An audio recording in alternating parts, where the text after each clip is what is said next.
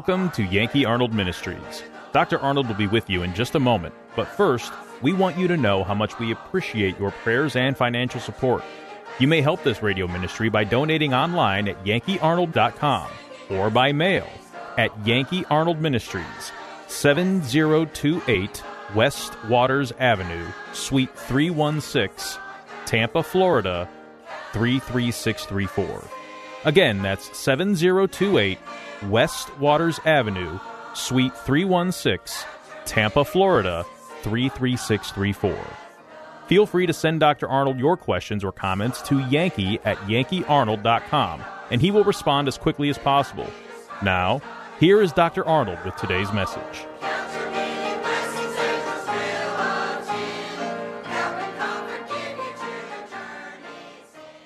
Got a lot of things I want to share with you tonight. I don't think the night's long enough to say everything I want to. I've often wondered what it would have been like to have been, you know, with Moses, with those two to two and a half million people in the wilderness. Can you imagine what it was like having a church that size? When you got 10 people, you got 10 problems. You got 100 people, you got 100 problems. He had a couple million problems. The poor guy. And every time he turned around, they were hollering and complaining about something. Wasn't enough to eat, not enough to drink. Always something going wrong. They always saw the, the giants in the land, never saw the promises of God. Take your Bible and turn to the book of Exodus. Look in the book of Exodus. Let me show you a few things before I get into my message. This is a little sidetrack, but it ain't going to hurt nothing. We ain't going nowhere anyway. But look there in Exodus chapter 14. Chapter 14. They had come up to the, the Red Sea, and everything was seemed like it's going wrong. And uh, the, the, Lord told them, says, Look, just, just stand still and see, see the salvation of the Lord. Watch what God does for you when they, they didn't know what to do. Pharaoh's army's coming up behind them. Here's all these people. And remember, a lot of this, God never told Moses in advance how he was going to do it. He just had to trust God to lead him as he went. And a lot of time it seemed like the Lord forgot to take care of certain little things. You know, like water. I mean, they went three days without what? Three days. What would you do if you went 24 hours without water? In the desert. They, they complained. And then God got upset with them because they complained. I guess he was trying to teach them look, how many of them died because they died of thirst? How many actually died from thirst? We don't know of anybody died from thirst. How many of them died from hunger? You don't know of any of them died from hunger because God met their basic need. Now, there's a lot of things that um, God told them was going to happen. All those that had rebelled against him, he says, You're going to die in the wilderness. You're going to die. And only those that believed him, and well, they got to go into the land.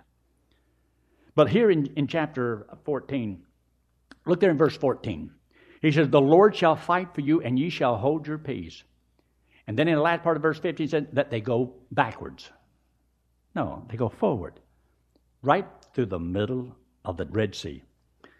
So they went across, it says there in verse 16, on dry ground through the midst of the sea. And so God says this is what's going to happen.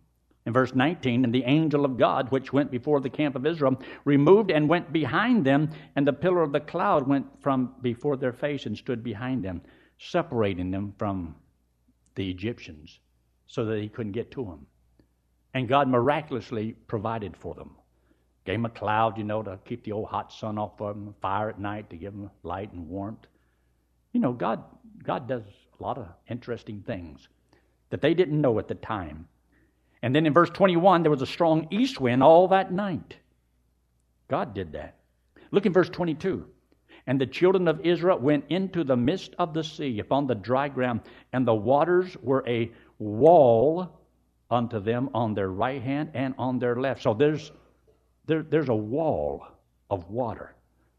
Do you realize the confidence that they had to have to step into the Red Sea with a wall of water on one side and a wall of water on the other side, what would you have done? Do you realize the faith that every one of them had to have? Not just Moses to lead, but the people to follow. They had never walked this way before. They had never experienced anything like this before. And look what they were going through. But there's something else here I wanted you to see. In chapter 15, it makes this statement. In verse 5, the depths, the depths have covered them. They sank into the bottom as a stone. Now, some people say there was just a little bit of ankle deep water that they were in. It don't sound like it. He says, Thy right hand, O Lord, is become glorious in power. Thy right hand, O Lord, hath dashed in pieces the enemy. And he talks about what he was going to do and how he did it. Now look in verse 8. And with the blast of thy nostrils the waters were gathered together, the flood stood upright as a heap, and the depths were congealed in the heart of the sea, like jello. Here is two walls of water, and it's like jello. It's congealed, and it's there. Do you think there's a possibility that as they walked by, they could see things in the water? What if there's all kinds of fish that they could see?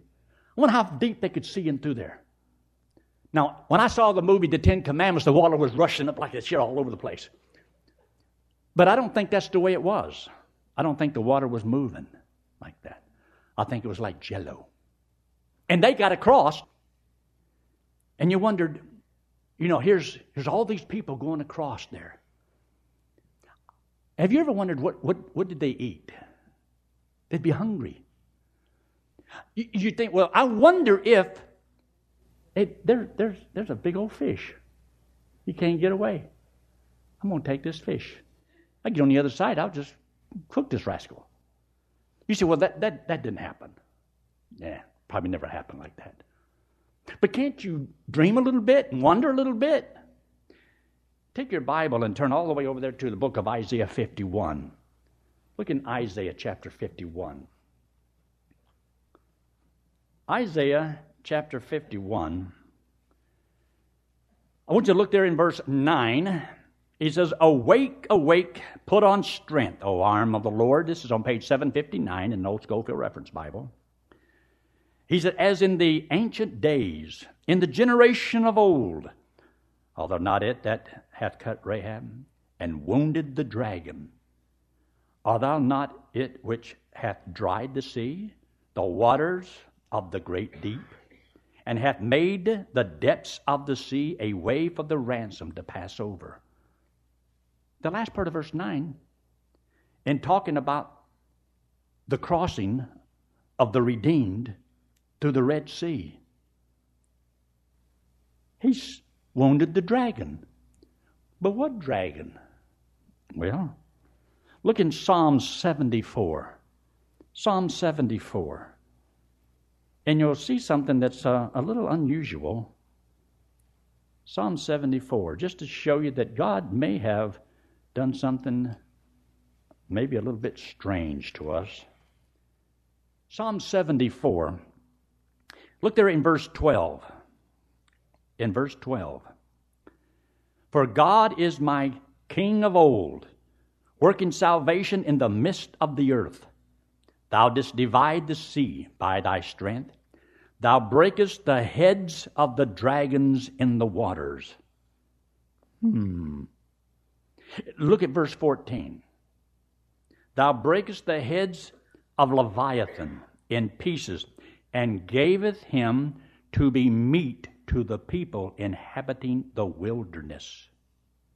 Hmm. It seems like as they crossed the Red Sea, there was something that God did to provide meat for the people going across. I just wonder Take your Bible, look in the um, 41st chapter of the book of Job. Look in Job 41. Job 41, and you'll find that God, in asking questions to um, Job, talks about the uh, behemoth that is on the land, which many believe maybe have been a elephant or something like that. But then when he talks about the sea, it talks about the Leviathan. See there in uh, Job and chapter 40, where it says there in verse 15, Behold now, behemoth, uh, which I made with thee, he eateth grass as an ox. But he asked him a whole bunch of questions, and this is um, a strange thing like a, an elephant. But then look in verse 1 of chapter 41.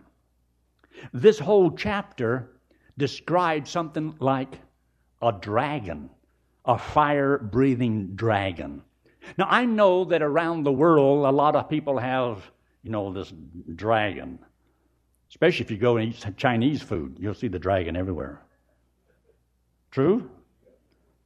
Now, verse 1 says, Canst thou draw out Leviathan with a hook, or his tongue with a cord which thou lettest down? Canst thou put a hook into his nose, or bear his jaw through with a thorn? And he goes on down here and says all these things about this strange thing. And look in verse 19 out of his mouth go burning lamps and sparks of fire leap out. Out of his nostrils goeth smoke, and out of a, a seething pot or a cauldron.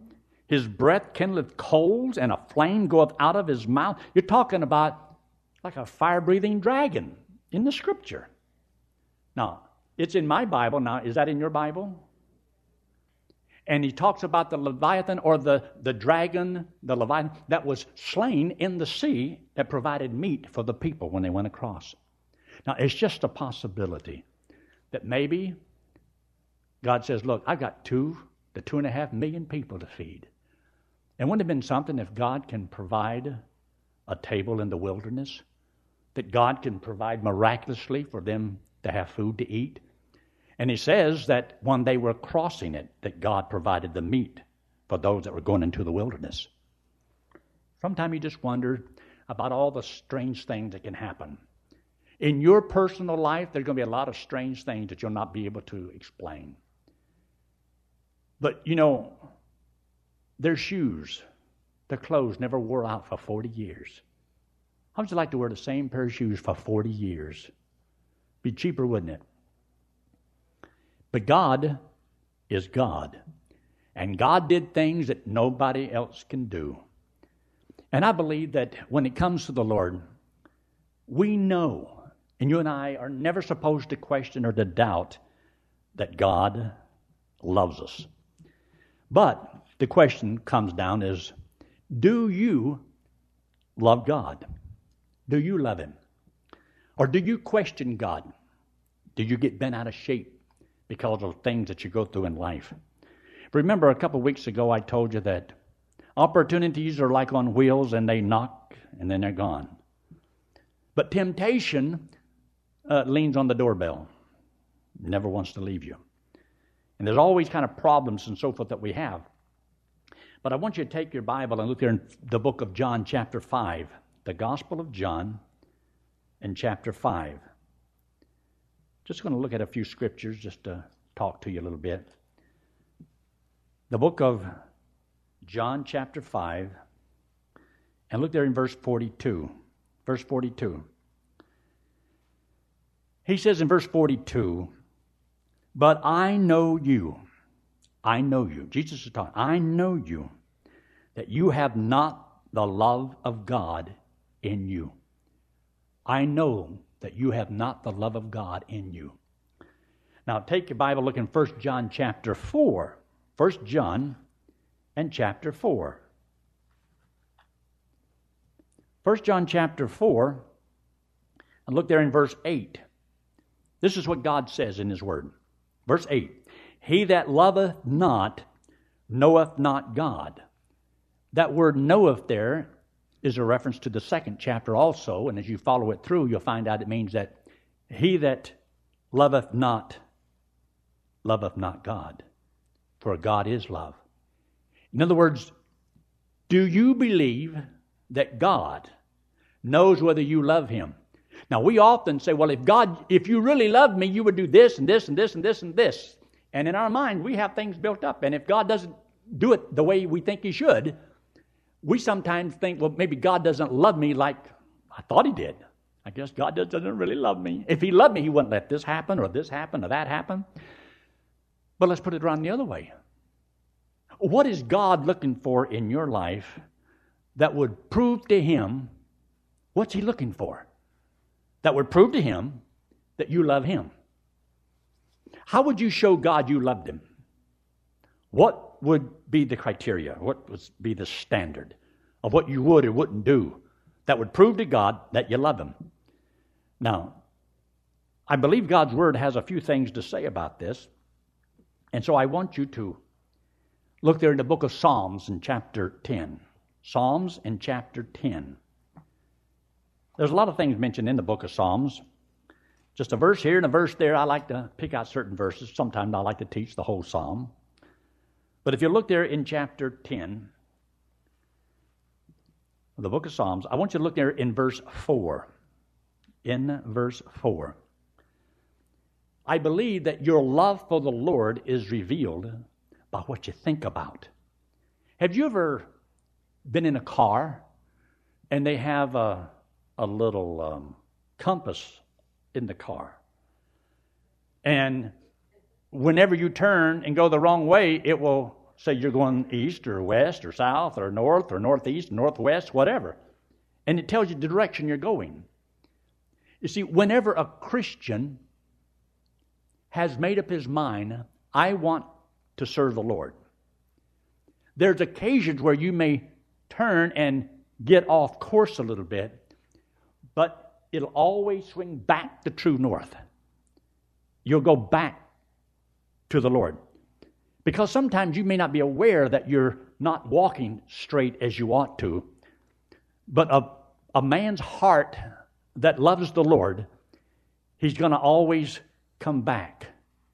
You get off a little bit, you don't think like you should, but you're going to get your thoughts back to the Lord and think the way God wants you to think.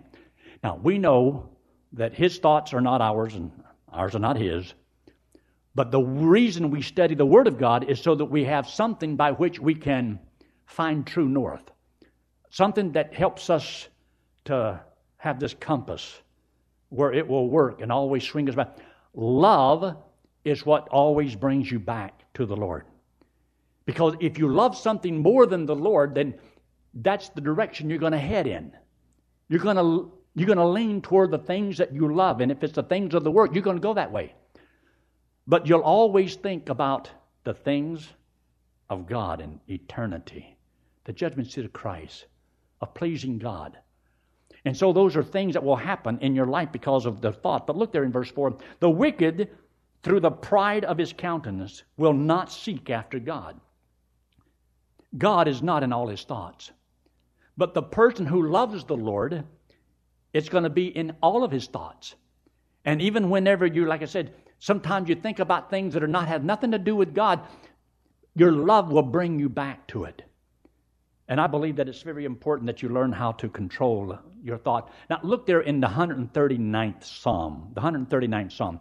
Now, a lot of times I use this whole Psalm in talking about, you know, God made us, and His thoughts are about us continually. And uh, when He says up here in verse 1, Oh Lord, Thou hast searched me and known my heart or my thoughts. You know where I'm coming from. Down in verse 17 says, How precious also are thy thoughts unto me. Oh God, how great is the sum of them. But wait a minute, wait a minute. We know God thinks about us, but do you think about God? And everything that you say and do and think, do you think, how does this affect God? How does this affect God? If, is, is this going to be pleasing to the Lord? You see, you got to have something that kind of helps you to have some direction in life that always brings you back to true north, to where you can say, This is the direction that I'm going, and you can stay on course. And it's to help you. So, in this, this verse, I uh, look there in verse 23, where David said, Search me, O God, and know my heart. Try me or test me. Know my thoughts know my thoughts. Because God knows the thoughts of a man. As Jesus was here, and even John chapter 2, he says, He knew what was in man. In other words, He knows what people think. I'm so glad that you don't know what I think, but I'm glad that God knows what I think. And He can read your mind. And so, if God knows your thoughts, does He know that you love Him? Does He know you love Him if all He did was read your thoughts? Now, of course, we can expand on that. And what about the attitude that you have toward the Word of God, the Word of God itself? Look there in the 119th Psalm, just the 119th Psalm. You're right there, not far away. But in the 119th Psalm, look there in verse 97. Verse 97. And look at what God's Word says. See, if you do not love the Word, then there's good reason to doubt that you love the Lord. Because, see, the Word reveals the Lord and leads you the way God wants you to go. And so Christ had made the statement if you love me, serve me. If you love me, serve me. Well, you don't know what to do in service. It's not left up to you to decide. You study the Word of God so that you can know. So you know that God not only wants to read your mind and knows your thoughts, but it's do you love His Word? What is it that God uses to decide whether or not do you love me? He says, If any man love me, it shall be known of him. If any man love me, it shall be known. So look what he says in verse uh, 97. Oh, how love I thy law. It is my meditation every once in a while. It is my meditation all the day. Now, you need to read and mark in your Bible uh, Joshua chapter 1, where it talks about meditate in the Word of God so that you may know what to say and what to do in order that your way may be prosperous. And he talks about being strong and very courageous. Well, that's what the Word of God will do for you. Meditate in the Word of God. Put God's Word into your mind. So if you do not study the Bible, and you don't meditate on God's Word and His will and His purpose, does God know that? Does God know whether or not you really love Him? Did you know He says, If any man love me, He said, then Him will I reveal my will. God will reveal Himself to you, to those who love Him. If you do not love Him, you may know Christ as Savior. You can quote verses in the Bible. You can go through the actions, the motives. I mean, the, the, the thing just like everybody else. But there's something that will be between you and Him. God knows whether or not you really love Him. And there's things He's looking for in your life. There's things that we look for from God. And sometimes we get upset with God because God doesn't always do what we think He ought to do when we think He ought to do it. Do you think there's any of those people that got thirsty on the first day? Second day? Third day? But now, we're going to die. He brought us out here in this wilderness to die. This is why he did it, so that he could kill us all. We would have been better off back there in Egypt with nothing but onions, leeks, and garlic. Well, wait a minute. Are those the same people that cried out to God, and God told Moses, says Moses, My people cry out to me to be delivered. Did they forget about that? You see, people change all the time.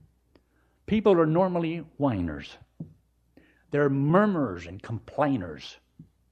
And you'd be surprised that things in our lives that God uses to toughen us up a little bit. Remember the Sunday school lesson this morning when we talked about tribulation worketh what? Patience and patience experience.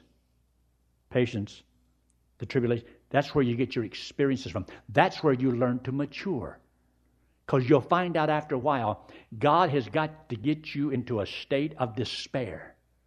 When you don't have the power to do anything about it and can't change anything, then God got you right where He wants you. And that's not the place we want to be. We always like to be able to have everything in control. I want to control things. And I don't like it when I don't have control. Did you know God will do whatever necessary to strip away our pride, though we won't call it that? We would never admit to that. In the book of Peter, when he talks about humble yourselves under the mighty hand of God, that he may exalt you in due time. Ours is just to submit. His is to exalt us, to raise you up, do whatever He wants to do with you. All right, then sometimes God has to strip you and He'll purge you like silver, getting all the dross off to try to make it pure. And little do you know and think that you still have some things in your life that God has got to purify you from. There might be areas in your life that's totally not yielded to the Lord, but you don't know that. There may be areas in your life that are not right with God, but you may not see that yet. So there's things maybe you haven't surrendered to the Lord, and God knows. So God says, I'm not through yet. Can't use you yet the way I want to. Remember when Moses fled from the king or Pharaoh and went on the backside of a desert for 40 years? Do you know in the book of Acts, it makes the statement that Moses thought in himself. He supposed that God was going to use him to deliver Israel by his hand from Egypt.